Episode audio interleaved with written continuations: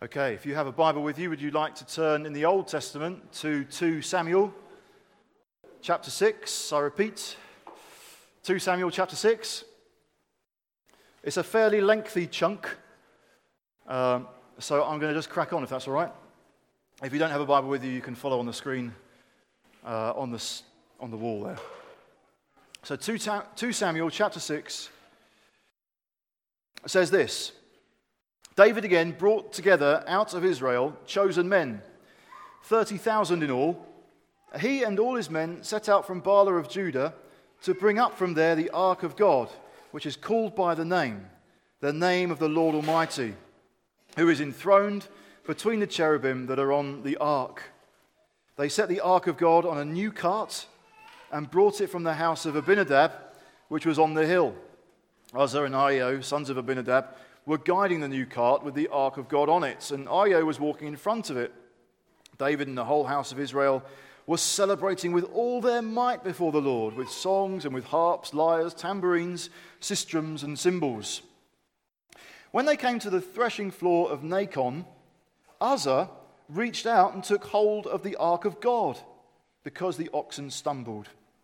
The Lord's anger burned against Uzzah because of his irreverent act. Therefore, God struck him down, and he died there beside the ark of God. And David was angry because the Lord's wrath had broken out against Uzzah. And to this day, the, that place is called Perez Uzzah. David was afraid of the Lord that day and said, How can the ark of the Lord ever come to me? He was not willing to take the ark of the Lord to be with him in the city of David. Instead, he took it aside to the house of Obed Edom the Gittite the ark of the Lord remained in the house of Obed Edom the Gittite for three months, and the Lord blessed him and his entire household. Now, King David was told, The Lord has blessed the household of Obed Edom and everything he has because of the ark of God. So David went down and brought up the ark of God from the house of Obed Edom to the city of David with rejoicing. When those who were carrying the ark of the Lord had taken six steps, he sacrificed a bull and a fattened calf. David, wearing a linen ephod, danced before the Lord with all his might, while he and the entire house of Israel brought up the ark of the Lord with shouts and the sound of trumpets. As the ark of the Lord was entering the city of David, Michal, daughter of Saul, watched from a window. And when she saw King David leaping and dancing before the Lord, she despised him in her heart. They brought the ark of the Lord and set it in its place inside the tent that David had pitched for it. And David sacrificed burnt offerings and fellowship offerings before the Lord.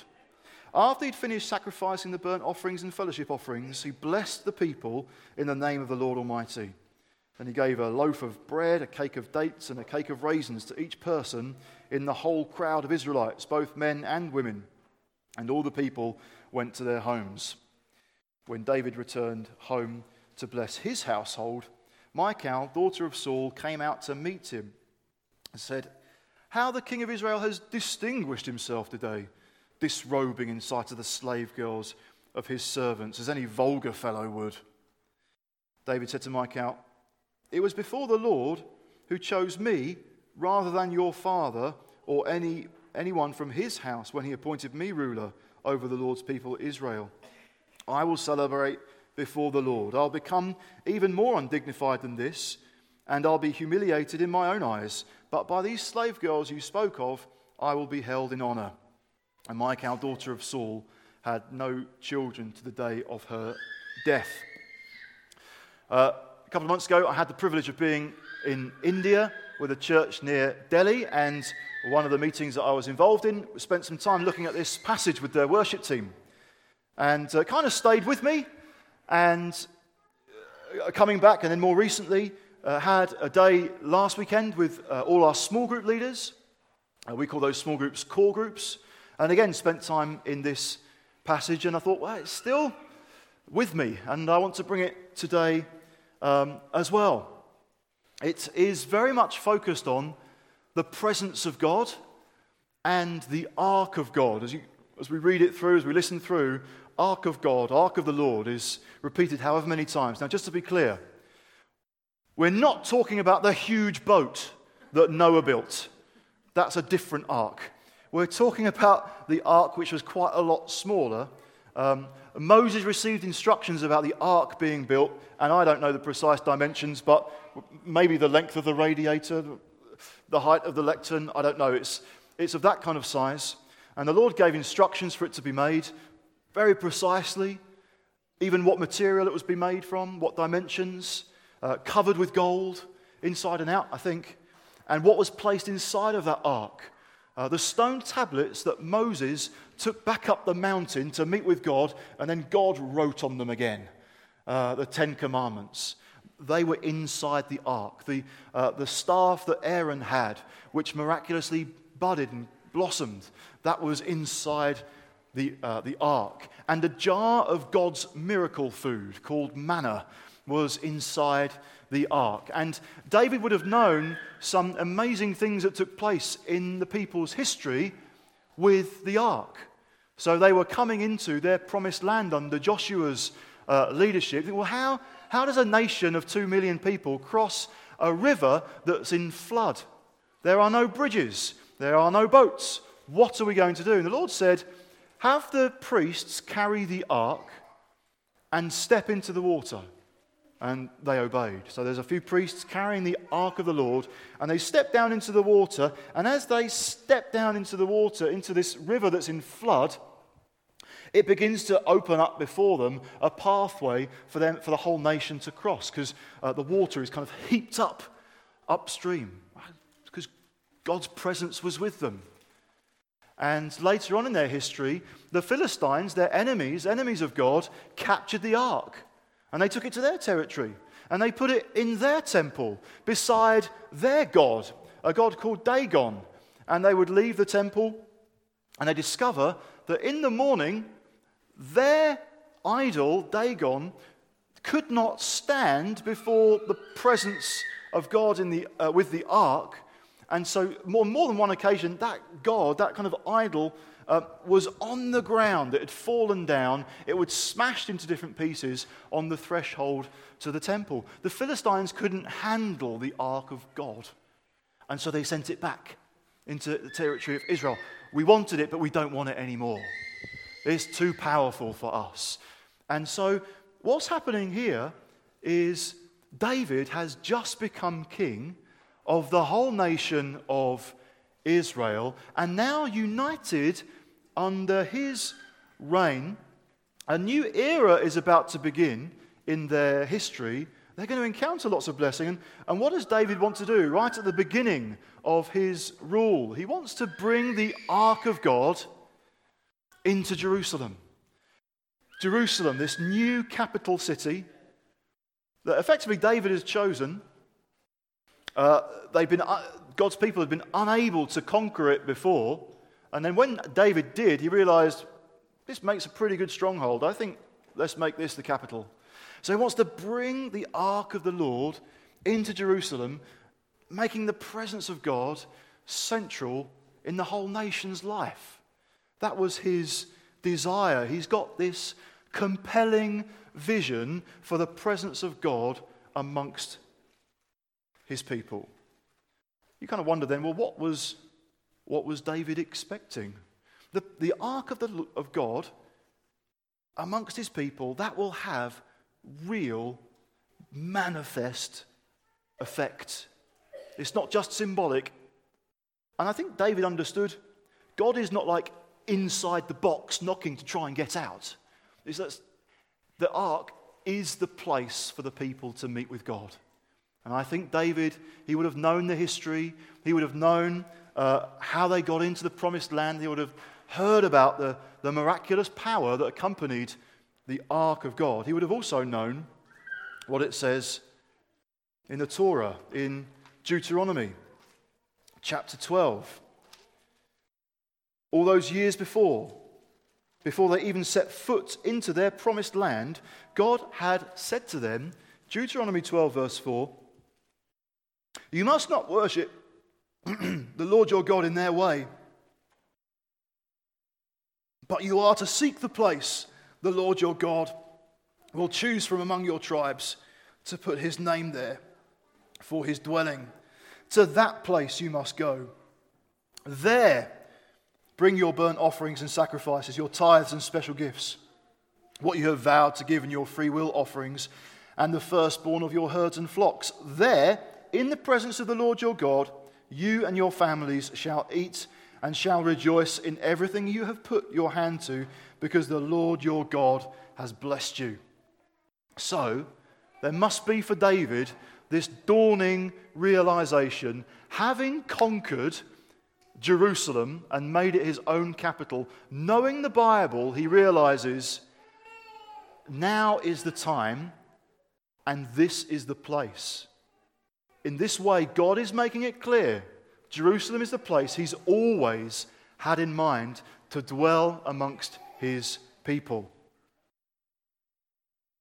And then you wonder well, what blessing was David expecting?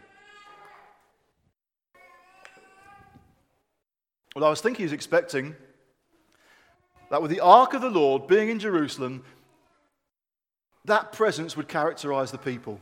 They would be a people in love with God, a people in love with His Word, a people with expectation for the miraculous, a people focused on worshipping Him, and experiencing forgiveness for their sins, a people of a growing kingdom, a people uh, who were winning battles and gaining rest from their enemies, and ultimately a people who would become a blessing for the other nations of the world. So he had this compelling vision for the presence of God, which I think can compel us as well in the new covenants. That we believe, not now in just one location on the earth, but where his people are, the church, wherever they may be, that we will experience similar, real, manifest blessings as a result of having God's presence amongst us. A people who know his love and love him back. A people for whom worship is central. A people experiencing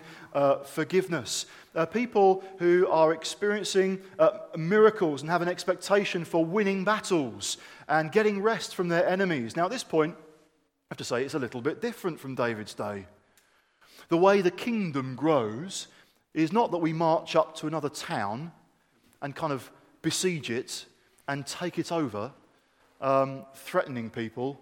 You have to obey Jesus or else. It's not like that. But there is a place in the New Testament where it speaks of God enabling us to demolish strongholds and take every thought captive. So it's not taking people captive. You must come to the Alpha course. Ha ha! Or else. It's, it's taking thoughts captive. It's God's kingdom and God's reign and God's character is increasingly having effect in my life because the Word of God and the presence of God and faith in His power is central in my heart. And when that happens amongst a company of people, anything can happen because God is with them. I love what it says in Acts chapter 11, where a guy called Barnabas rocks up in a town called Antioch and he visits a group of disciples to find out what's going on there.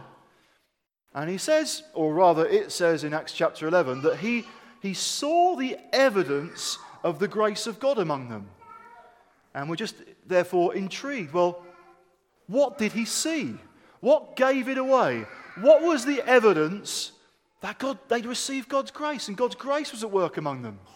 And is that very different from what David was expecting? I'm expecting, David must have been thinking, that gonna, we're going to see with our own eyes the evidence of God's presence amongst us as a nation, as a community. And that compelled him. We must go and get the ark.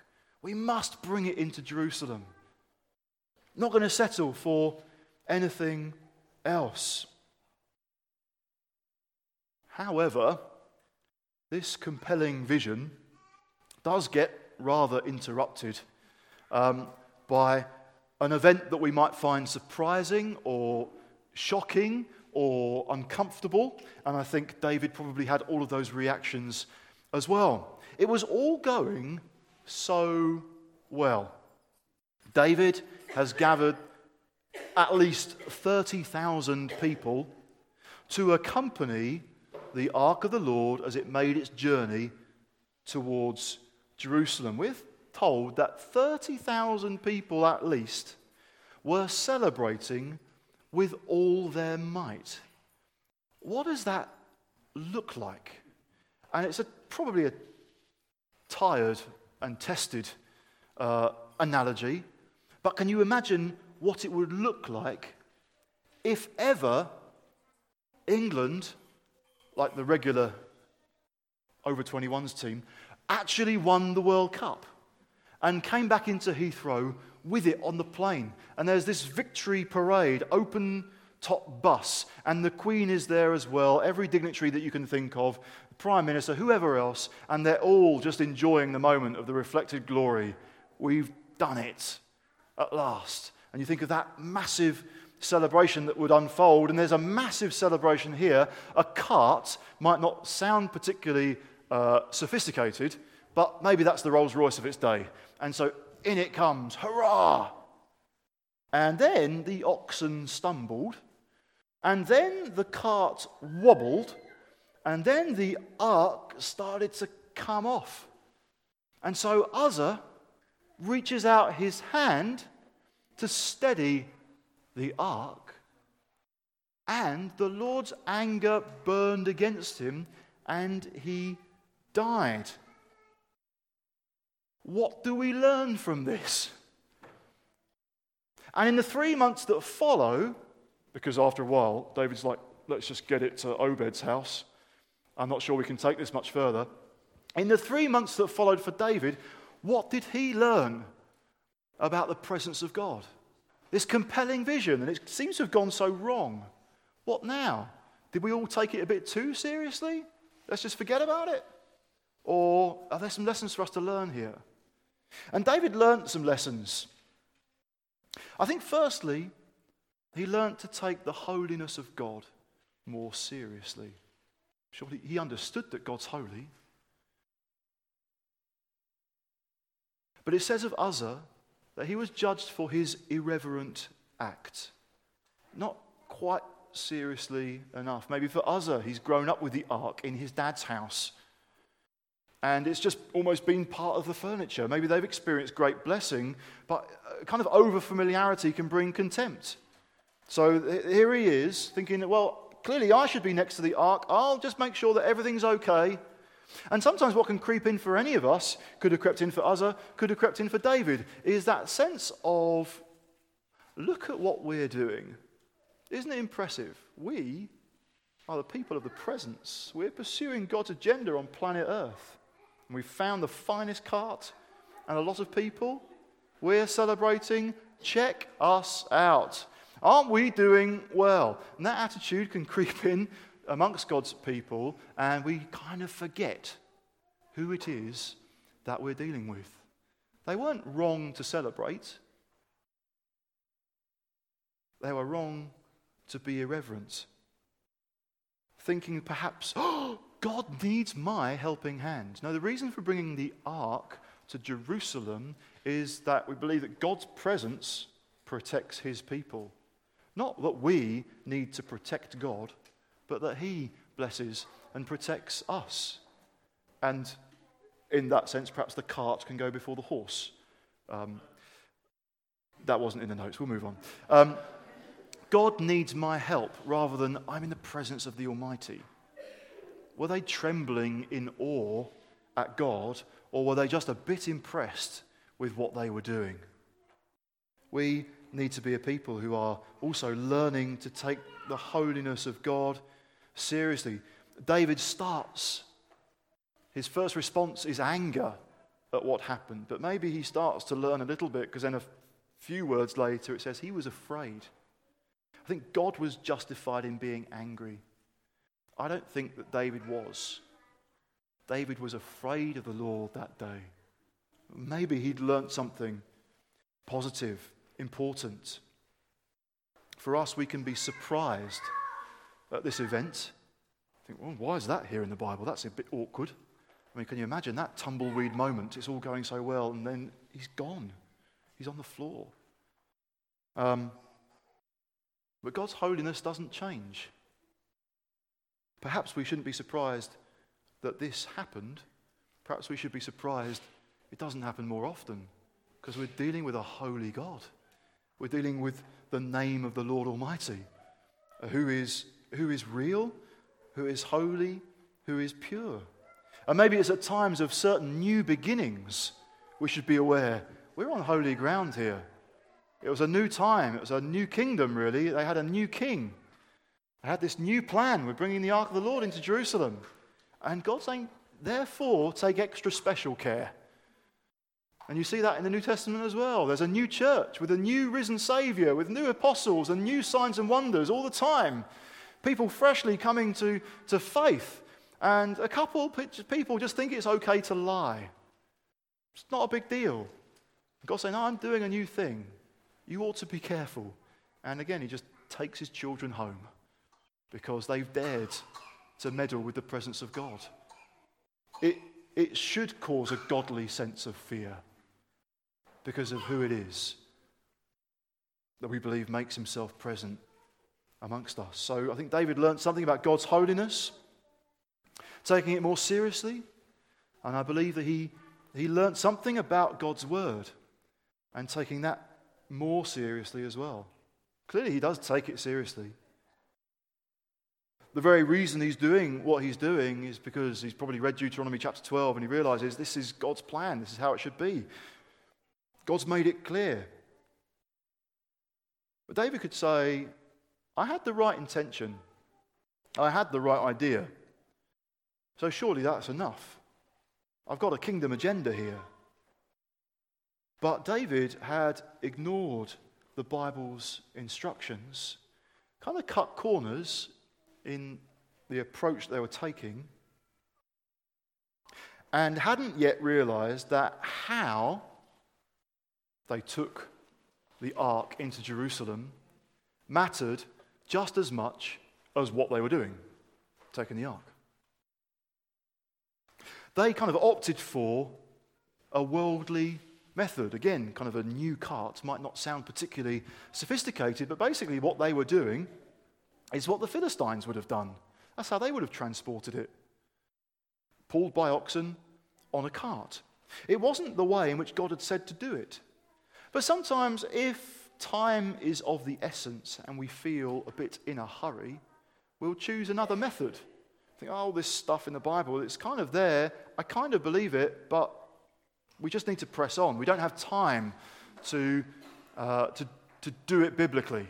We don't have time to cross the T's and uh, dot the I's. I'm sure God will make allowances for us because we have a good motive and we have a, a God given plan and we have read the Bible. We're not just doing this for our sake, this is about God and His presence. So, surely He'll let us off.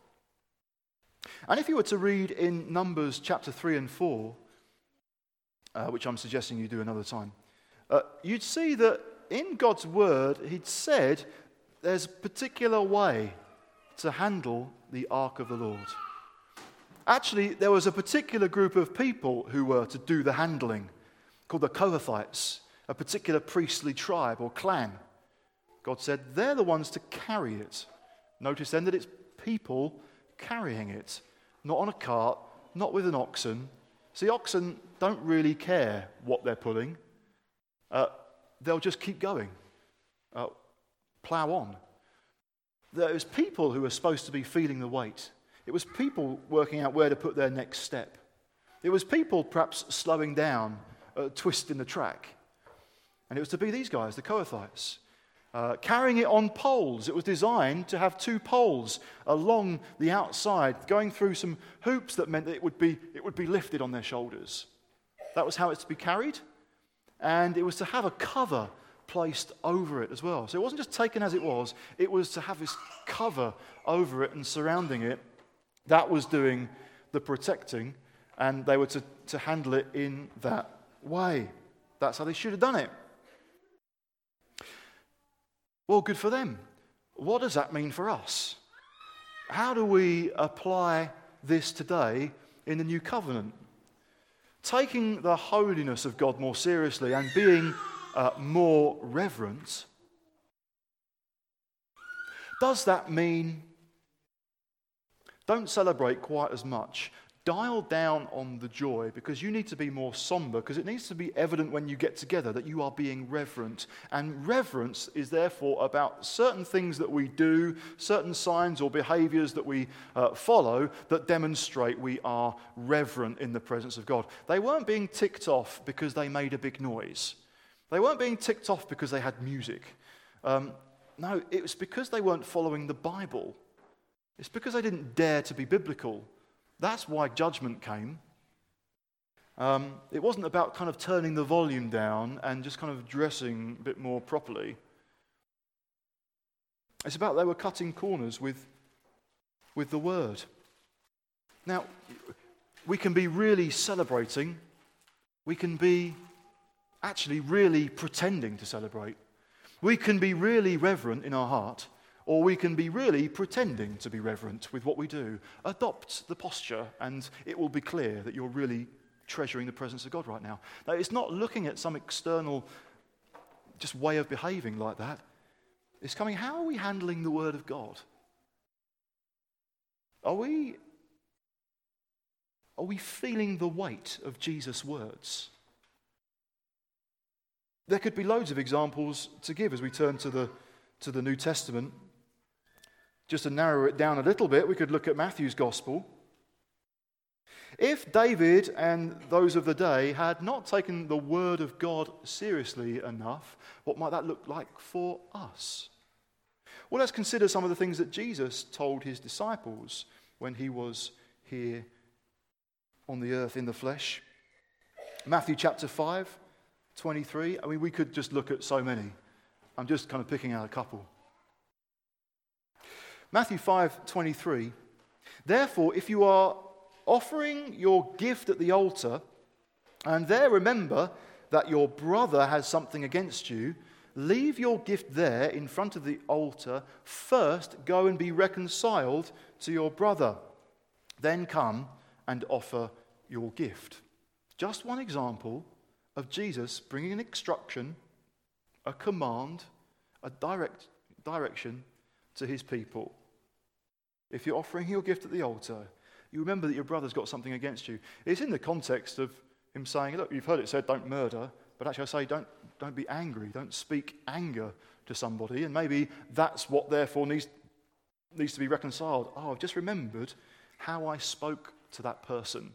I've just remembered what I said. It was days ago, but actually, I'm now coming to, uh, with an expectation to meet with the real God and encounter his presence. And there's, there's a fact that I know that person could have something against me because of something that I said. It's, it's tangible, it's definite. I remember. What do we do? Well, I believe what Jesus said. I believe that he said that. Do we at that point believe that Jesus will go, Oh, it's grace, guys, get over it. You're fine. Don't, you don't have to go through that. Don't, you don't have to jump through the hoop. Just calm, it's, everything's fine. Is that what it means? Yes, I believe Jesus said it, and I believe that I don't have to do it. Carry the Ark of the Covenant on a pole. I'm sure he'll let us off. Now we've got to dare to be biblical. They were in a hurry. They thought, let's put it on a, on a cart. Sometimes we can be in a hurry and think, I haven't got time to go to the person and say, I'm sorry. I mean, that could just open up some massive can of worms. It could become you know, open ended.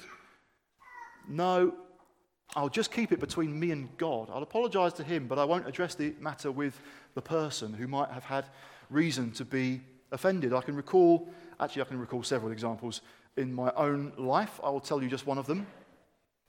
Uh, I was in the house alone. This is going back years. There are more recent versions as well, but anyway, just one. I, I, was, ho- I was home alone and I was busy. And I can't remember what I was doing or why it seemed so important. But what I remember is that somebody knocked on the door. This was the least opportune moment. So I shouted from a distance, Go away. And I understand that that's not the right way to uh, greet people. I thought, ah, now I can't even pretend that I'm not at home. Um, so I went to the door and I, and I opened the door to see two members of the church. Hello. How can I help you? Oh, no, walla wally. I, I didn't know if they'd heard me, but I'm, they heard me. Um, so kind of negotiate the moment. Ah, sorry, yes. Um, it's, it's dealt with. But I'm then preparing to lead worship on a Sunday morning. And I'm praying my best stuff. And uh, I'm really seeking God for His presence to be amongst us this morning. And then this little probing, little jabbing thought comes. But remember what you said on Tuesday. Remember how you opened the door. Lord, I don't want to think about that. I apologized to you at the time. Is that not enough? No. You need to have a conversation. So we're upstairs in the Jubilee Centre. The practical uh, preparation has taken place, but the spiritual preparation hasn't. And I know I need to go to somebody and say, I'm sorry. There was no good reason for me to raise my voice, and I'm quite embarrassed about that. Would you forgive me? And there, uh, there are loads of ways now where apologies get diluted. Um, apologies can be, I'm sorry, but. And I'm sorry, but means that something or somebody else is really to blame. Um, now, there might be loads of things in the background, but I'm sorry, I shouted, but you've got to understand what the week has been like. You've got to understand how much I'm trying to achieve in these next five minutes. You've got to understand how many people uh, uh, kind of are on my mind and how much stress I'm having to cope. So, so that's why. Do you see? Do you see that I'm sorry, but other stuff was going on? I'm sorry you got caught in the crossfire, but it's not my fault. Do you see what I mean? An apology that really isn't apology. It's just that's jumping through a hoop. Or I'm sorry if now, I'm sorry if is another creative twist on the genuine apology because sorry, I'm sorry if means that I did do something that might not be right, but most people, most normal people, would have been able to handle it without getting offended. You're of the oversensitive disposition, so I've got to make allowances for the fact that you were offended by just something ordinary and everyday. So I'm sorry if you were offended. Really, the issue is yours. Just go and toughen up. Um, if you see what I mean. But daring to be biblical on just this one example is cutting all of that out, and it can actually be quite brief. I don't need to give you all the background as to why I felt stressed. Uh, you don't need to know what I was having to deal with. The fact is, what I did was not godly. I'm recognizing it and I'm apologizing and saying, Will you forgive me? So, I only bring a personal example because it just illustrates it's everyday, isn't it? It's everyday stuff. It's the spiritual equivalent to a cough and a cold. And we can ignore coughs and colds, but we can't ignore chest infections. And sometimes what starts as just a little bit of a cough or a cold grows into a chest infection. So, in other words, we deal with spiritual niggles, even if they don't seem like a big deal. I'm sure God doesn't mind. I'm sure it won't affect the meeting. It's just in that little area. I know I haven't done it right, but God will make allowances for me. Well, God might surprise you and say, Hello, take my holiness more seriously. If you desire the presence of God to be central in your midst, there is no other way, I'm afraid. You have to regard my holiness and you have to regard my words. We could go on and talk about, about worry and how Jesus in, in chapter 6 says, Do not worry. It's an instruction, it's a command. And Jesus gives us loads of good reasons. He doesn't say, Don't worry, and I offer you no help. He says, Don't worry, and here's why not. Understand this about me. Understand how, what I'm like. Pay attention to my promises. Look at my word, and then you will find power and weapons with which to defeat worry in your life. It's not surprising that we experience things in life that can cause us to worry. It can be surprising that more Christians don't actually do battle with it. And when they say, I'm struggling with worry, or I'm struggling with this, I'm struggling with that, how often do we actually mean I've stopped struggling with it, I'm succumbing to it, I'm overridden by it, and it's just one of those spiritual coughs and colds that I'm going to have to cope with from now on. Like that sports injury. Uh, it's just now it's what I, I, walk with a bit of a limp because of, you know, I've just done too much running on my knee and the joint's not great, but it's all right, I can soldier on. No, we're not called to soldier on disregarding these things. Well, if it was a chest infection, I'd do something about it. No, well, it's a, if it's a cough and a cold, beware the impact it can have on the community. Somebody goes to work with a cough and a cold. Thank you so much. Why don't you breathe on us all?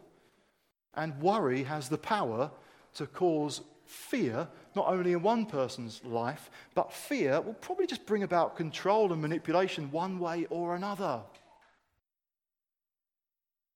So when Jesus says, do not worry, it's not another example of us saying, yeah, I believe that Jesus said that. I believe that's like a noble uh, aim to have in mind. But God will make allowances for the fact that I'm not really making any progress on it. We can't afford to have that kind of attitude. We've got to dare to be biblical.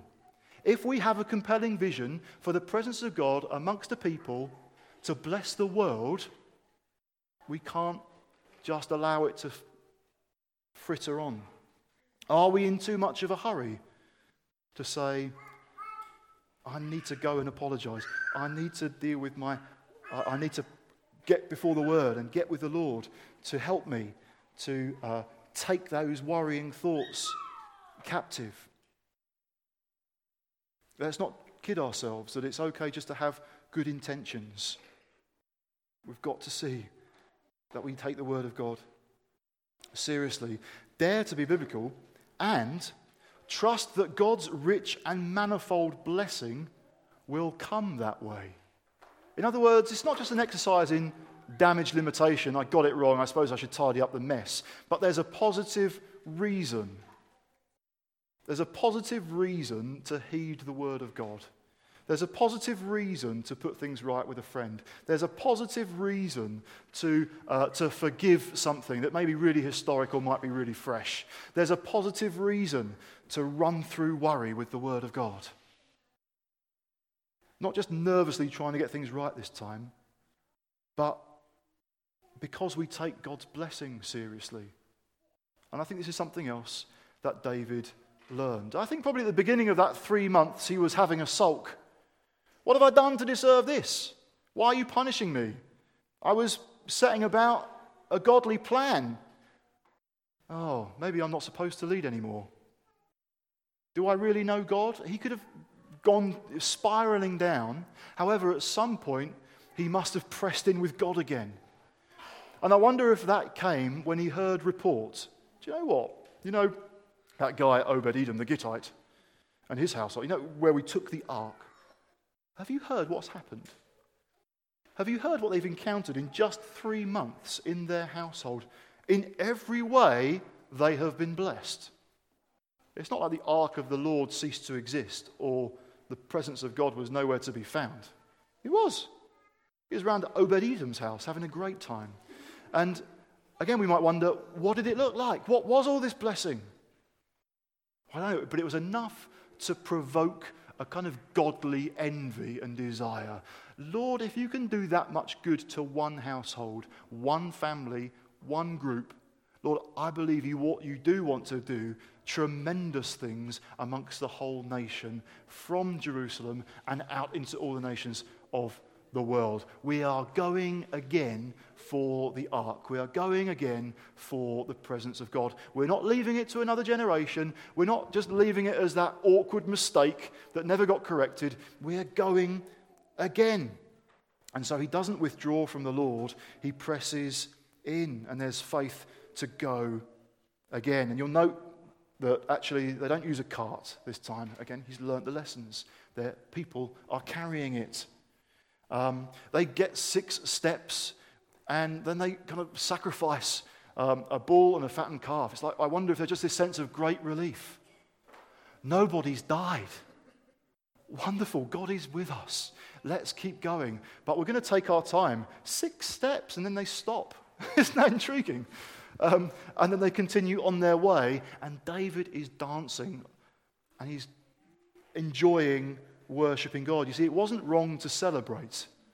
So now they're celebrating even more. And the whole nation does get blessed. You think, what a commitment for the whole people to turn out. Everyone gets their cake of raisins, everyone gets their loaf of bread at the end of the day. You go, kind of go home with a blessing. All because they dared to go again, to take the blessing seriously. And actually, that means that David takes God very seriously, and he doesn't take himself very seriously. It's like he's free to take off all his royal robes and just adopt, the, the kind of clothing and the style of just the ordinary guy. And he doesn't, being king right now is it's not important to appear really dignified and kind of milk the moment for my prestige. Aren't I a wonderful king? It's no, along with all the people, I'm going to celebrate. And you find, therefore, that when the grace of God has impacted the people, there isn't this preoccupation with who's in what role and how dignified are you and you get to stand at the front or whatever else. It's like, that doesn't matter. We're a people together worshipping God. Because David has seen something, it's got hold of him. And he's taking it seriously. Eh, do we see this? As, as a vision for the presence of God amongst his people compelled us? Or is it just a case we'll mark time? He'll bless a few households here and there. But let's just roll out the usual. Or an expectation that God's in the midst, and therefore our worship will have the flavor of heaven. Our devotion will be saturated with the word. We will have expectation for miracles for a kingdom that is growing as people receive the invitation uh, to come into it and nations get blessed. Can we see it? David's wife certainly didn't. Michal, she had, she had a hard life. She had loads of reasons to be really bitter and that bitterness has almost come to consume her and identified her. So, jaded with the past and previous hopes that have been dashed, she cannot see what God is doing. She has no appreciation of the presence of God. All she can see is her husband making a fool out of himself. She is uninvolved. She watches from the window. She is unimpressed. She just has contempt for the whole situation. She's negative to the extreme. She comes out looking for David to give him a piece of her mind. She's an extreme example of bitter cynicism. And she doesn't see it. All the celebration seems undignified and a waste of time. And it will seem like that for us if we don't deal with that which could cause bitterness. I think the positive example, if I can call it that, is to, is to see what David learned and say, it's in those footsteps I want to follow. Taking God more seriously doesn't mean never making a mistake. If we think in those terms, we never embark on anything because we don't want to make a mistake. So the solution would be just leave the ark where it was. You tried once, don't try again. And we would be learning the, long, the wrong lesson if we think in those terms. We'd be le- learning the right one if we think, oh, I did make a mistake. It wasn't all glorious, but for reasons of faith and looking forward, the presence of God in a community of people, I'm going to put something right. I'm going to dare to be biblical. I'm not going to be in so much of a hurry that I can't have that simple conversation. It might open up a can of worms, don't know how to deal with that. No, let's dare to be biblical. Let's follow God. Let's follow Jesus. Let's believe that the one who spoke those words is present with us by his Spirit to help us through the can of worms, even if it does open up before our very eyes. Because he's the king, that's the way in which he's leading. You get like 30,000 people following David, the imperfect king we now see a greater kingdom with a greater king. We have even more reason to say, I'm going God's way. I'm going the way that Jesus has marked out for us. I'm daring to go again. Now is still the time, and this is still the place where God wants to meet powerfully with his people. All the people said. All right.